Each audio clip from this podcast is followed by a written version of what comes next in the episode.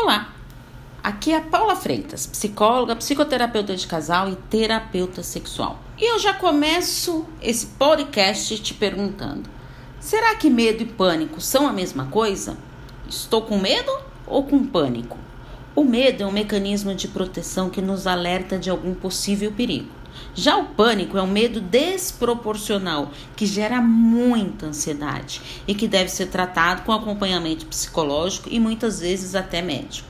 Ter um pouco de medo é natural e nos previne de nos colocarmos em risco. Mas quando temos muito medo, acabamos nos tornando mais vulneráveis para determinadas situações.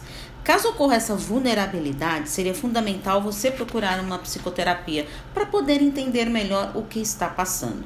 Eu, na minha linha sistêmica, eu também trabalho pensando na parte de relacionamentos, de se relacionar e como esse medo influencia na pessoa com relacionamento consigo mesmo e com os demais. Mas também tem duas abordagens que eu vou trazer aqui para vocês da psicologia que trabalha também com a questão do medo. Temos a TCC, que é a terapia cognitivo comportamental, que eles aplicam um protocolo de tratamento específico para cada tipo de medo, como por exemplo, o medo de dirigir, medo de chuva, da altura, da água, medo de palhaço, enfim, são vários medos. E também vamos pensar na abordagem psicanalítica.